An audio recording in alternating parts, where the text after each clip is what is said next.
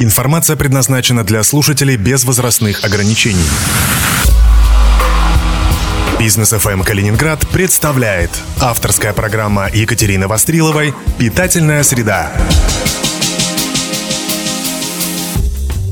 Хинкальная на вагонке – это небольшое кафе с очевидной концепцией casual food.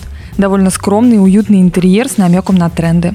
Небольшое меню в виде персонников, дружелюбный персонал – на кухне работает грузинка. В небольшом меню отражены все главные ценности хлебосольной страны. Хинкали, хачапури, пхали, лобио, кучмачи. Грузия в тренде. Это настолько очевидно, что об этом уже неловко говорить. Даже сам Рене Редзепе, шеф-повар ресторана «Нома», считает грузинскую кухню одной из последних неоткрытых великих гастрономических культур Европы.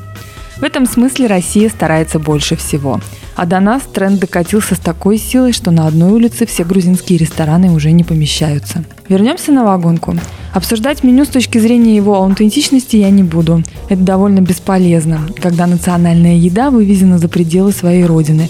Продукты, вкусовые предпочтения, традиции – все это сильно влияет на то, что оказывается у нас в тарелке. Тем более, что шеф-повара открыто говорят об адаптации блюд к нашим вкусам. Чаще всего грузинское становится менее соленым и острым, а вот с нашим желанием есть соус из хинкали ничего поделать не могут. А в Грузии ведь так не делают. Хинкали на вагонке хороши. Тесто упругое, бульон ароматный, начинка в полном порядке. Эти хинкали могут претендовать на одни из лучших в городе однозначно.